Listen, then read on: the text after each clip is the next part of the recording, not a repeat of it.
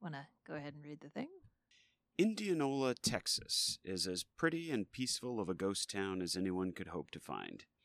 Lying on the shore of Matagorda Bay in the sheltered spot some 15 miles from the Gulf of Mexico, today it's little more than a site marker and a few monuments hinting at the glory days of the mid 19th century. Back then, Indianola was a wealthy port city, the second largest harbor in Texas. The first camels in Texas landed here, so did immigrants, tourists, and a plethora of goods headed to every corner of the United States, and of course, money, which translated into a bustling downtown and a grand county courthouse. In September of 1875, however, Indianola's rising fortunes were halted by a hurricane that pulled the town apart in a matter of hours. The storm surge destroyed two lighthouses, washed a pair of schooners two miles inland, and filled an enormous temporary lake in the prairie on the other side of town to a depth of 12 feet. It also caused the loss of 15,000 head of livestock and the deaths of nearly a quarter of Indianola's residents. The survivors chose to rebuild and invested in new piers, churches, and lighthouses with a plan to make Indianola even finer a place than it was before the hurricane. However, when a second storm came in 1886, followed by a fire that burned nearly all the remaining buildings, including the brand new weather station, to the ground, the residents recognized that despite the protection of the barrier islands in the bay, the site simply wasn't safe. With the closure of the post office and the courthouse, Indianola was abandoned in 1886 and allowed to erode into the sand and tides. Today, the remains of the once thriving downtown is underwater, and if Indianola is known at all outside the Gulf Coast, it's as a cautionary tale against sighting your city too low and too close to the water. The story of Indianola is a lesson that Galveston, located some 100 miles up the coast and right on the Gulf, ought to have taken seriously in the last few years of the 19th century. But for a variety of reasons, none of them good, they did not. On this episode of Relative Disasters, the story of the 1900 Galveston hurricane.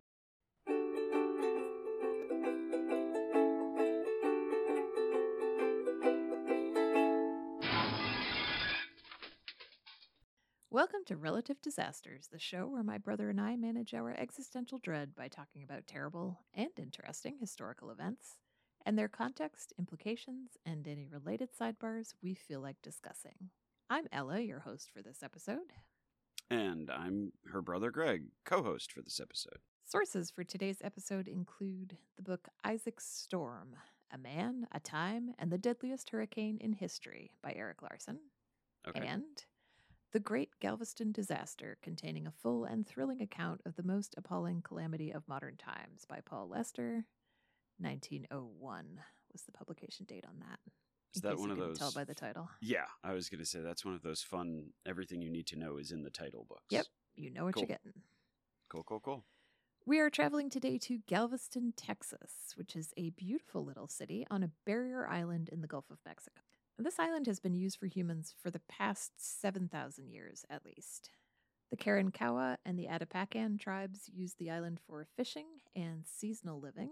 Uh, they stayed inland for the storm seasons, archaeologists Smart. believe. Yeah, That's that's a that's a you good will move. see why. Yeah. And in 1816, which seems late to be starting up a pirate stronghold, the pirates Louis Michel Ory and later Jean Lafitte used the island as a pirate stronghold. Excellent. Yeah, they only had it for a few years. So in Still. 1821, the United States Navy cleared out the pirates, and the Republic of Texas began developing the island as a port city. Okay.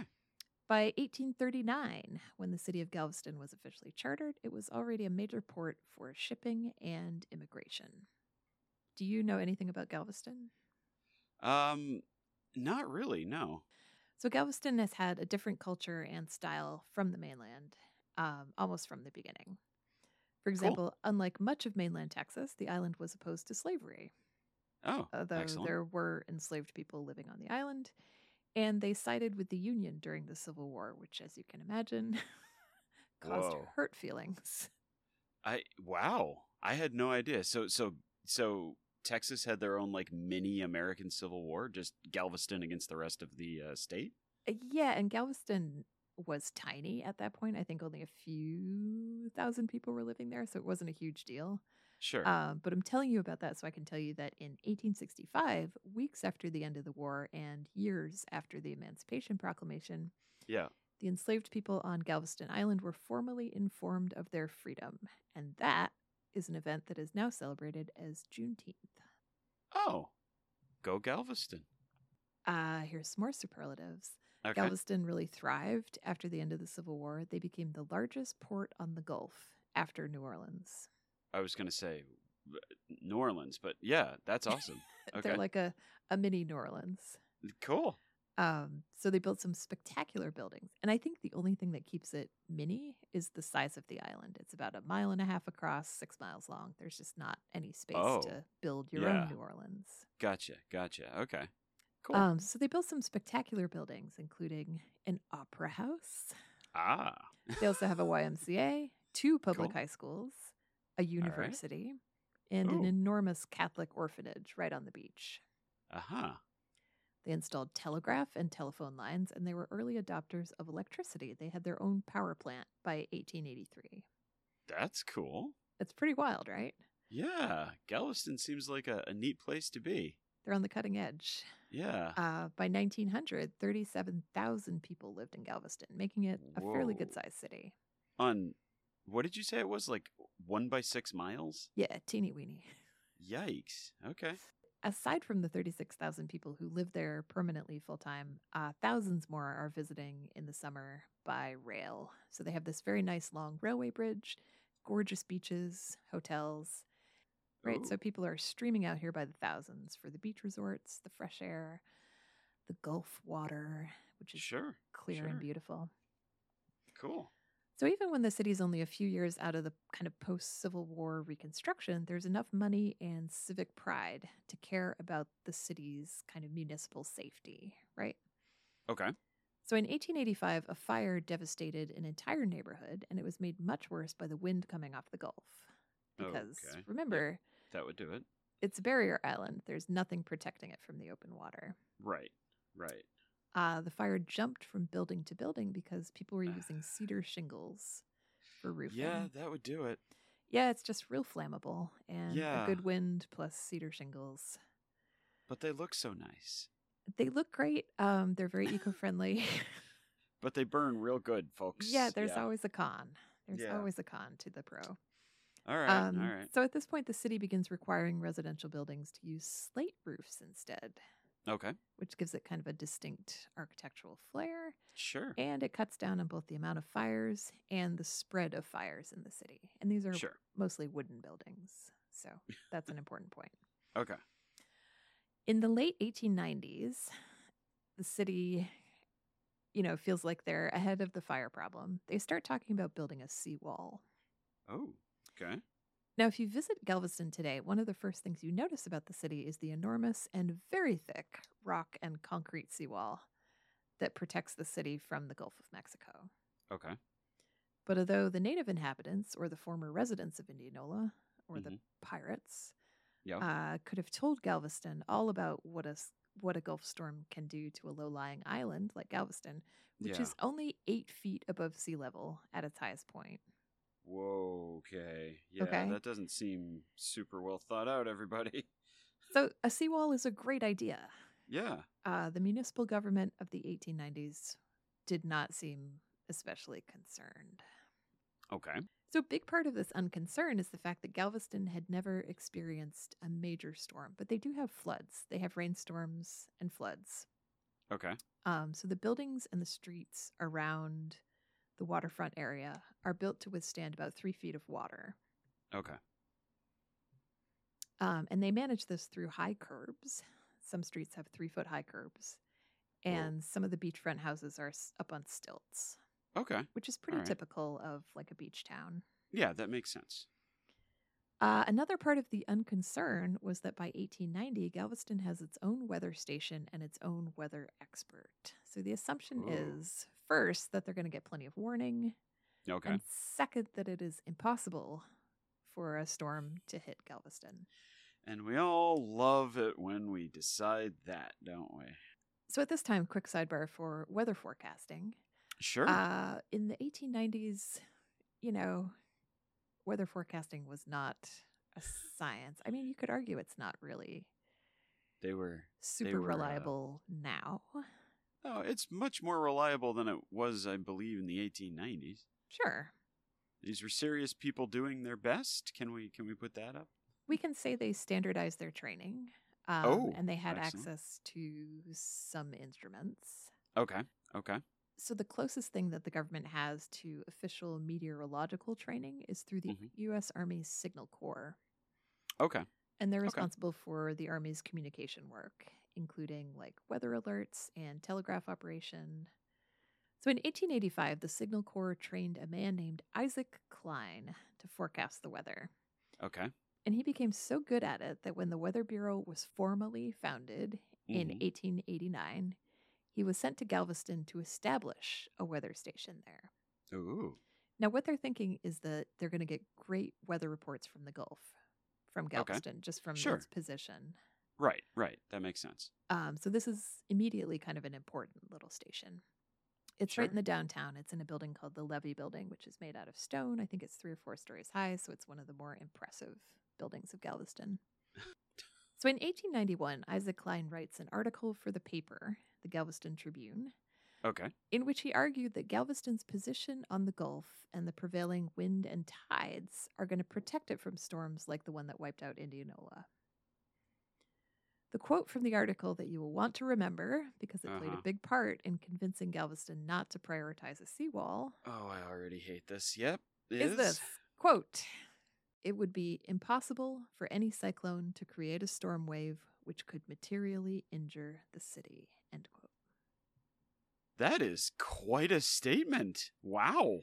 Yeah, E, so Isaac is in kind of a unique Wow. position here. So he sees himself Holy as both an cow. expert meteorologist, Yeah. and to be Uh-huh. fair, he's probably one of the best trained meteorologists in the U.S. at this time. And we've all been there. We've all we've all, you know, graduated from college and thought we knew what was Yeah. going on. Yeah, that's the other part of this. He's a young person when he Yeah. writes this. Yeah. Um, he's not from Galveston, and Okay. he's only lived there for a few years. He's about 23, 24 years old when he writes this in the paper. okay. And he's only in his 30s by 1900. So he is not, by all accounts, a humble person at this point. Well, you know, why should he be? He's one of the prominent citizens. Um, people Sure. Listen to him about the weather. He's wealthy. He has a huge, fancy, slate roofed new house. he hasn't been wrong yet. I, okay, so it's not an exact science. I'm sure he's been wrong. Yeah. Yeah. Um, Wow. Okay. Yeah.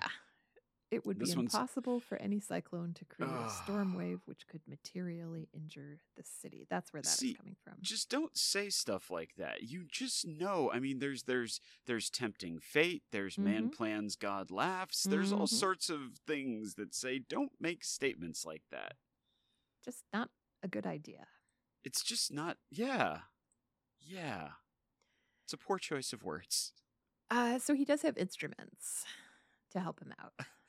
So his main tools to predict the weather are the barometer, which measures air pressure, Yep. and the thermometer, which measures air temperature. Okay. Sorry, I had to write that out really carefully, otherwise it turns into the worst tongue twister. Okay. Okay. Um, and they can also measure wind speed up to a point using an instrument called an anemometer. A nemometer? Anemometer.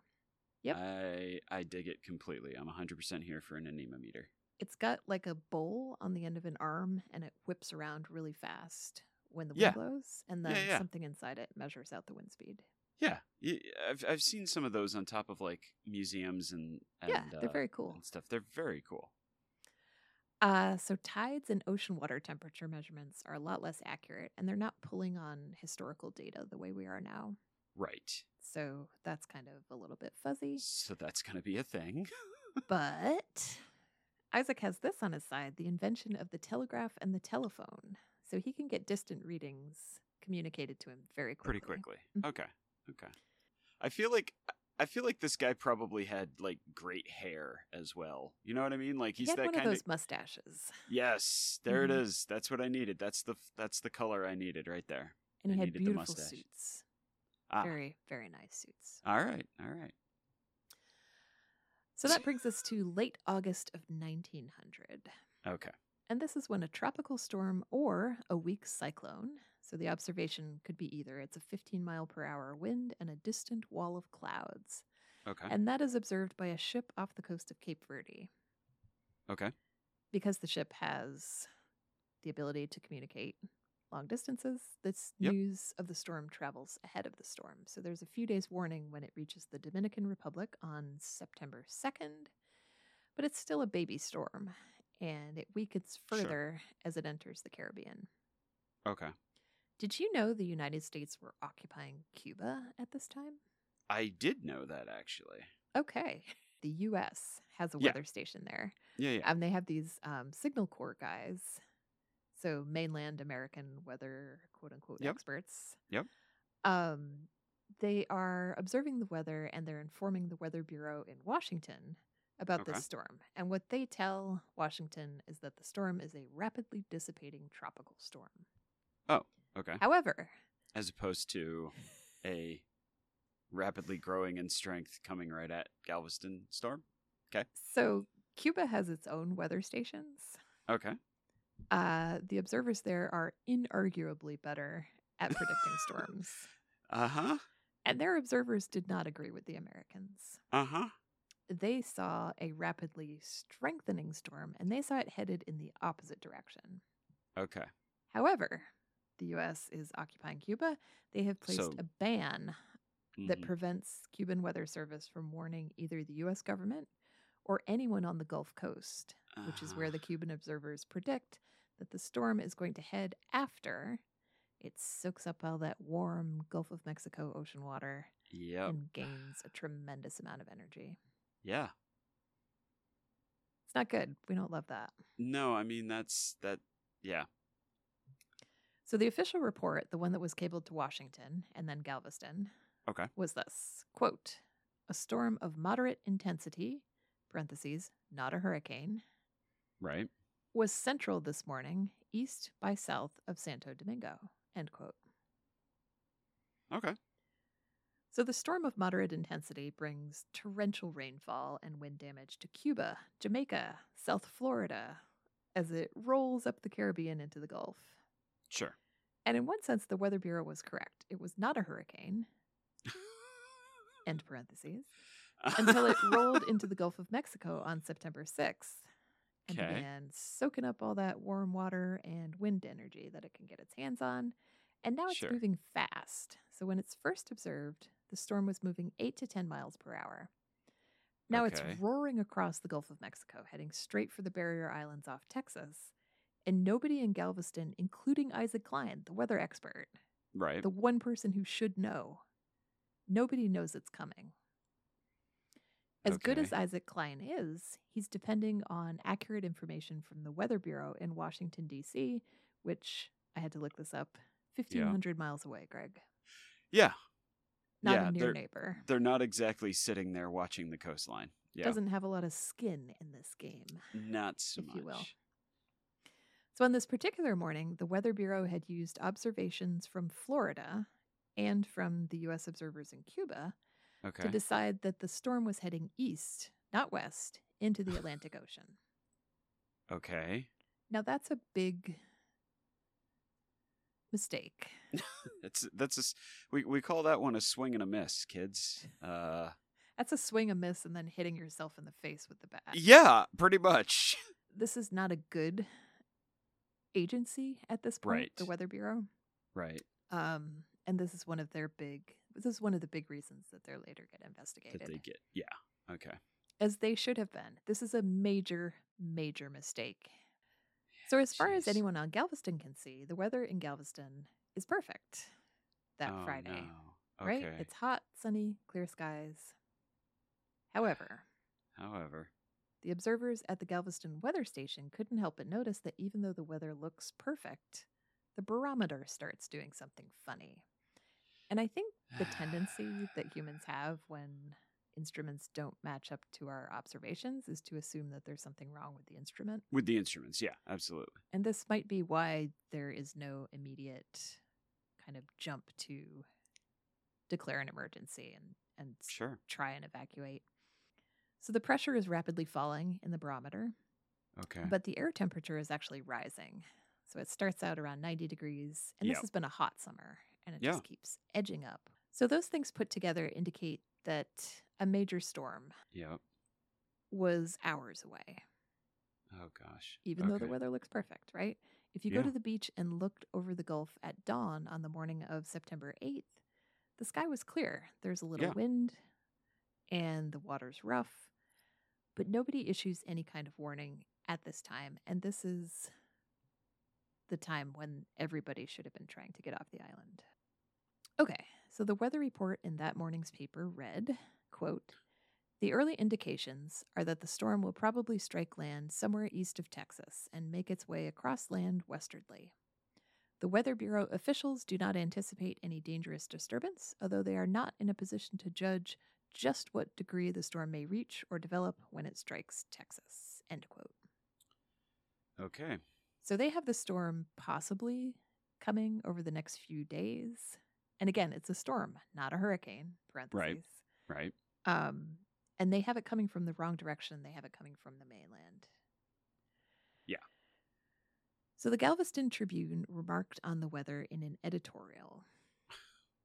Quote, there have been high waters before when the effect was mainly discomfort and the destruction of fences. Physical geographers argue plausibly with the support of experience that the high water records have been the maximum of possibility because the beach at Galveston slopes so gently to the ocean depths that destructive waves will be broken and their force dissipated before reaching the shore. An inundation might be wasteful and damaging, to be sure, but there is no possibility of serious loss of life. End quote. There's that. There's that unfounded confidence again. Uh, notice also that in the editorial, we're still not using the word hurricane. Right. Don't want to start a panic. Right. Because hurricanes would be bad. Yes, we don't want hurricanes. We don't want that. No.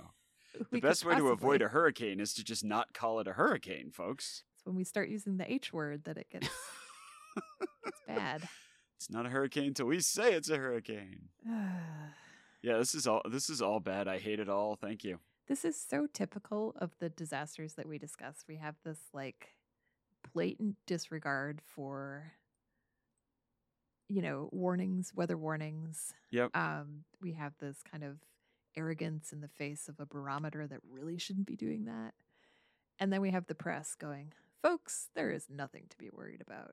So by mid-morning on Saturday, September 8th, the only structure protecting the Gulf side of Galveston, which is a three foot high train trestle, Jeez. okay, it's being Oh, shaken God. by an increasingly rough surf.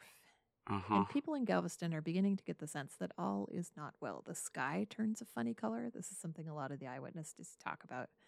They call it Okay. pearly and yellow, which is Ooh. not That is unsettling. what you want to see.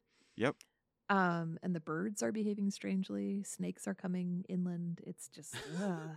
Everything wild is running for their lives. So people actually start calling the weather station, and the staff there assures them there's nothing to worry about. Ah, yep. But by this time, Isaac must have been getting a little concerned because he walks into the beach facing streets of the business district. So Okay. the one street over from his office. Okay. Yep. And he warns the shops there that they might want to prepare for minor flooding. So he suggests that they raise their goods three feet off the floor. Yeah, that ought to do it. And this is around 10 o'clock in Sure. the morning of September 8th. Sure. Yeah. The Wow. hurricane arrives on Galveston Island just before lunchtime, and Okay. it starts with a torrential rainfall. Okay. The streets immediately begin to flood. There's a rising wind, one that's strong enough to send those slate roof tiles flying, Okay. along with branches and other light debris. And almost Sure. immediately, people are getting hurt. Yeah. The first major casualty of the storm is Ritter's Cafe, which is in the business district and faces onto the beach. And Okay. it's doing its regular lunch business when the winds begin to increase steadily, like disturbingly quickly. Ugh. a sudden gust of hurricane strength wind, which is estimated at 100 miles per hour, that hits the cafe a little past one o'clock. Without any warning, the Wow. wind peels the roof off in one piece, and the building collapses inward. Yep. Galveston has a three mile long railroad bridge with a double track that connects Okay. it to the mainland. And it's usually pretty busy on a Saturday because that's when people are coming in to get their resort time. Sure. Yeah. That makes By sense. around the same time as the hurricane force winds are coming, the trains are struggling to stay on their tracks. Now, these are steam trains, obviously. They're big, heavy steam trains and they're on big, heavy bridges. right. Not only is the water breaking over the top of the trestle, in some places it's flowing right over the rails, eight or 10 inches deep. Jeez. Yeah. Okay. Even though the track and the bridge is intact, the two o'clock train from Beaumont, Texas, carrying 95 passengers and crew, cannot force its way through the rising water. okay. So they stop just past the lighthouse on the mainland side to wait for a ferry. Okay. And there is very poor visibility at this point. The waves and the wind are so high that the ferry can't dock. Remember, Jeez. this is not like the middle of the North Atlantic. This is the Gulf of Mexico in Yeah. a sheltered area. it's a barrier island. Yeah. um it's it's just it had to have been absolutely wild to these people that not only could they could the train not keep going but the ferry can't come to the pier Jeez. okay, Okay. the train tries to back up out of the water at this point okay. and it stalls when water gets into the engine about a quarter of a mile away from the lighthouse okay. At this point, the water is about 12 inches over the tracks, so it's kind of knee height Jeez. on an adult, and Yep. it's running fast. But Yeah. 10 people on the train decided they were going to walk along the trestle through this running water back to the lighthouse. Okay. This is very dangerous. Yes. Six inches of water can knock you off your feet. This is a hurricane Yeah. and 12 inches of water. Um, so they must have had just an absolutely miserable walk. It's a quarter mile. Um, and the 10 people who choose to leave the train make it to the lighthouse. oh, okay. The 85 people who stayed aboard the train are Yeah. lost when the trestle breaks some hours later. Nobody's sure when. Okay. Yep. Okay. At 2:30 in the afternoon, the weather station in Galveston wires the weather bureau, quote, "Gulf rising rapidly, half the city underwater." End quote. Yep. So the situation has changed. Yeah. Um, but this is the last official communication from Galveston Island because at three o'clock, the island loses communication with the mainland when the telephone lines fail. Okay. When the anemometer blows off the side of the levee building around five o'clock in a 110 mile per hour wind, Jeez. Isaac Klein and his brother Joseph, uh, Joseph is one of his observers, yeah. they go to Isaac's house to wait out the worst of the weather. okay. Um, they arrive to find the house full of neighbors and a big argument about whether to shelter in the house, which remember has been built for Isaac Klein. So you Right. would think it would be nice and sturdy. Okay. Um, and their other choice is to try and evacuate the island, which is obviously a moot point. There's no At way this to point, get yeah, there's no way to get out. Yeah. So Isaac's house is built for a regular storm. Um, and that is not what this is. that is not even close to what this is. Jeez. Anyway, it's a moot point because in Isaac's house, they are completely cut off by the rising water, uh, the wind, which is now gusting at 50, mi- 150 miles per hour. Woof. So at 6.30 that evening, the wind, which had been coming from the north, suddenly shifts direction. Okay. As it did, a storm surge estimated at 15 feet in height rolls right over Galveston Island. Oh my Remember, god. Galveston Island is only eight feet tall Eight feet at the tallest above. point. Yep. Okay. So this surge lifts buildings off their foundations, it collapses other buildings, it rips out trees and telegraph poles, Yep. and it carries away everything you can imagine, including people. It is difficult to imagine experiencing this surge and surviving, but there are eyewitness reports, including Isaac Klein's. Really? Quote I was standing at my front door, which was partially open, watching the water, which was flowing with a great rapidity from east to west. The sudden rise of four feet brought it above my waist before I could change my position. So, what he's talking about is not, you know, a dam breaking or a wave going through. Right. This is the sea washing. Just washing over. right over it. Yeah.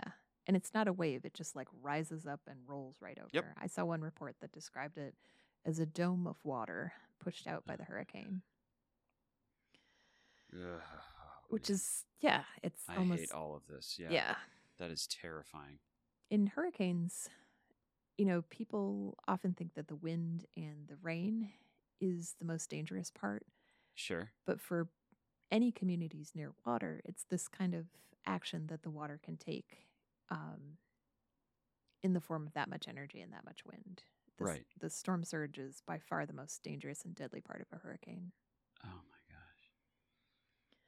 After the surge, the storm passes on to the mainland. It goes over Galveston into the bay and it climbs right on over Texas. gosh. Okay. In Galveston, within minutes, the water begins to recede. So the wind slows down and the worst of the storm is over by midnight. okay. But there's no way for the survivors to get help out to the island for about a day and a half because there are no bridges. Right. Um, there's a six mile long raft of debris ringing the Yep. island.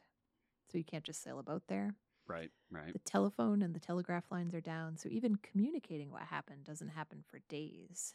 And the Jeez. emergency response, when it arrives by raft, is really just limited to body retrieval. There are very few survivors found after Sunday morning. Woof. Whatever you've heard about this storm, it is so much It's worse. worse than yeah. Yeah. Jeez. Um, so, footage of the devastation was taken around September 10th by a Kodak film crew. Okay.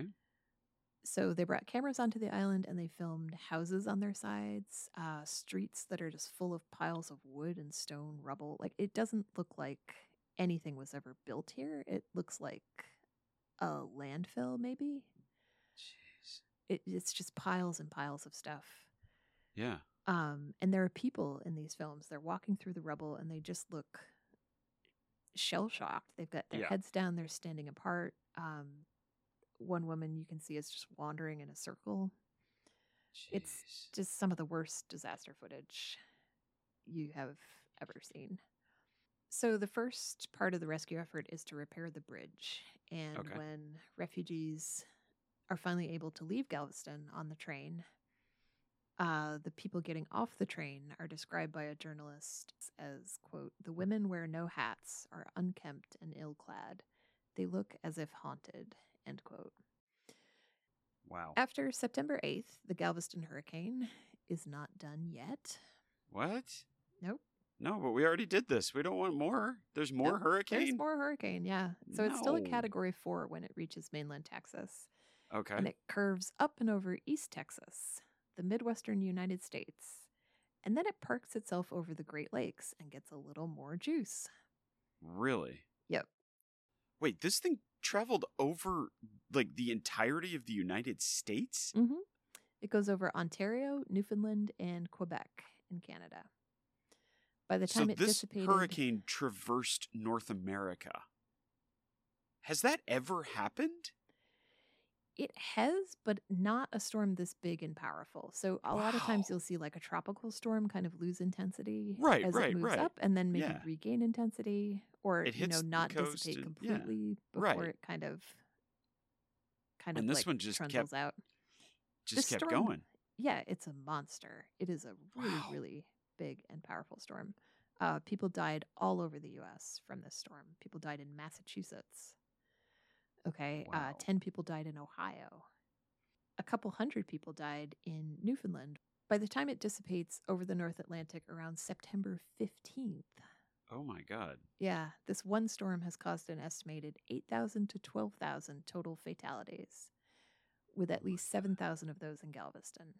That's horrifying. Yeah, and that makes it the deadliest weather event in United States history and the eighth deadliest storm to hit Canada. Just a monster. Wow. Wow. It's it's hard to wrap your head around that level of destruction. It truly is. And if you focus only on Galveston, you can see like the immediate impact that it has as- at its most powerful. Right, this right. is still a monster storm, you know. Yeah. hundreds of miles later. Just really a It's giant. it's giant really thing. really hard to visualize. Yeah. Like It's hard for us to visualize because there's no, you know, there's, there's, no, analog for it. footage. Yeah. Well, there's sure. no yeah. radar showing like how it moved across the U.S. We just have these eyewitness reports and these reports from these different weather bureaus, um, and it's really hard to paint a complete picture the way we're used to seeing hurricanes. Sure, sure. So Isaac Klein, his daughters, and his brother Joseph all survive, and they later learn that of the 50 people who had sought shelter in the Klein's house, only a Yeah. dozen apart from them had made it out. Jeez.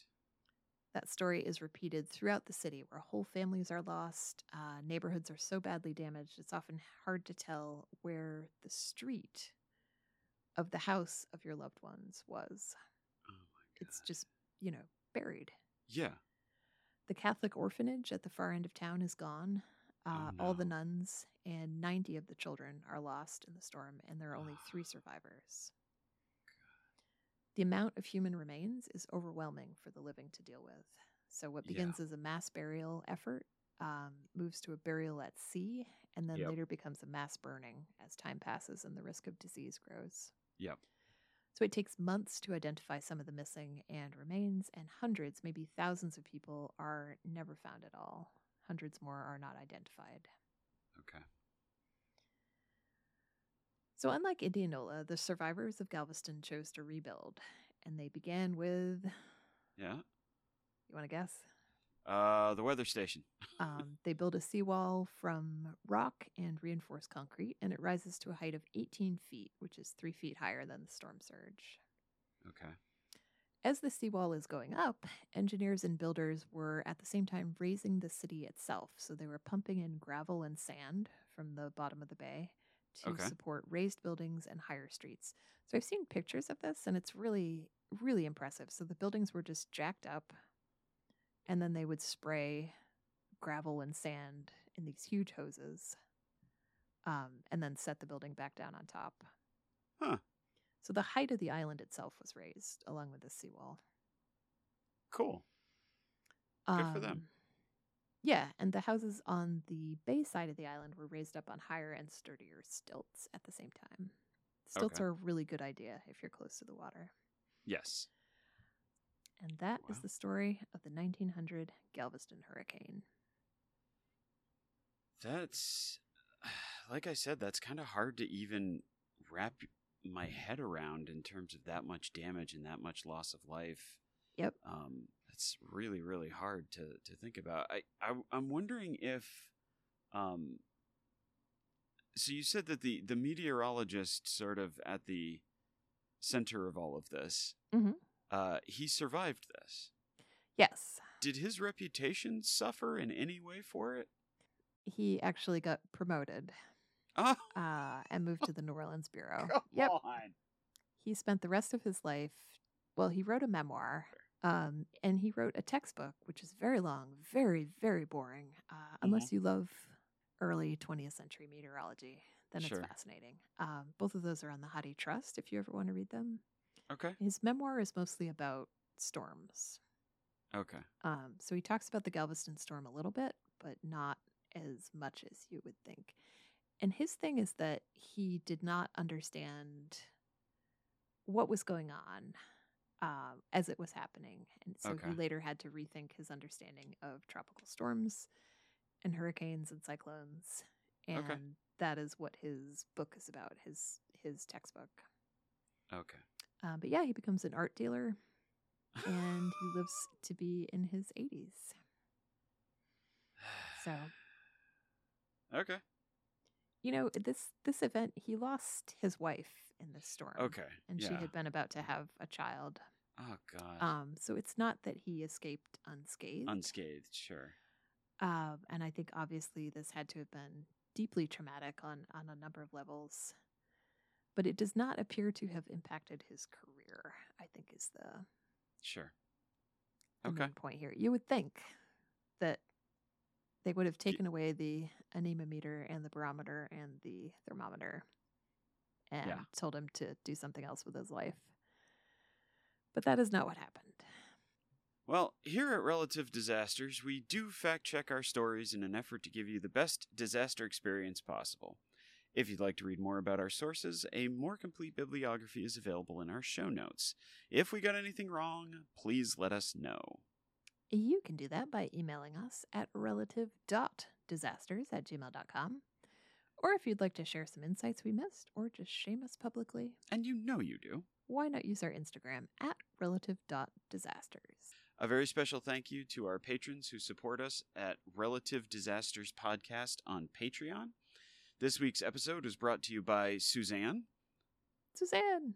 who lost the 70,000 BCE E spelling bee by putting an extra H in UG, Ooh, and Hane, funny!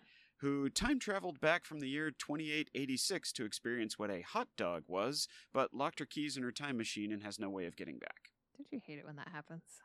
It's a real hazard. It's a real Mhm. hazard. Have a backup on you. We do want to thank our patrons who support us on Patreon. You guys help us keep the uh, the podcast ad free, and Which we love. which we love.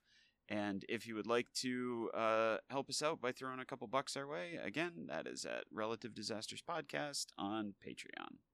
We appreciate it. Thank you so much for joining us for this episode of Relative Disasters. We hope you've enjoyed the story and the discussion, and please join us next time for another strange, dangerous, and interesting event from history. My brother has selected our next episode. What's it going to be? Well, uh, we have a very special episode coming up next. oh, that's Uh, right. We're It's doing almost April. We're doing weather patterns. Uh-huh. and uh, I am actually taking a road trip. I will be headed down to a very small town in Tennessee no, that ki- wait, wait, wait. experiences. Yep. You did not run this by corporate before you before you planned this out. What are you doing in Tennessee? Well, I am going to be visiting a very small town Okay. that has some of the most unique weather patterns on the face of the planet, either because of its geographic location mm-hmm. or because it is haunted by a witch. What? On the next episode of Uh, Relative hold- Disasters. Hold, on, Greg. What? What? What? What's the disaster? I mean, this is this is not what we usually do. So we're talking about um, water spouts that happen on landlocked lakes that are Okay. not big enough to support water spouts. Okay. We're talking about sudden 103 degree weather in January that lasts for maybe four to five minutes and then disperses. What? Uh, earthquakes, tornadoes that seem localized enough to smash one house but ignore all the others. Very, very weird weather. okay. It is absolutely bizarre. I've never heard of this before, but uh, you do you. Gas up the car, head out to Tennessee, see what you find. Can't wait to Yeah. talk to you about that.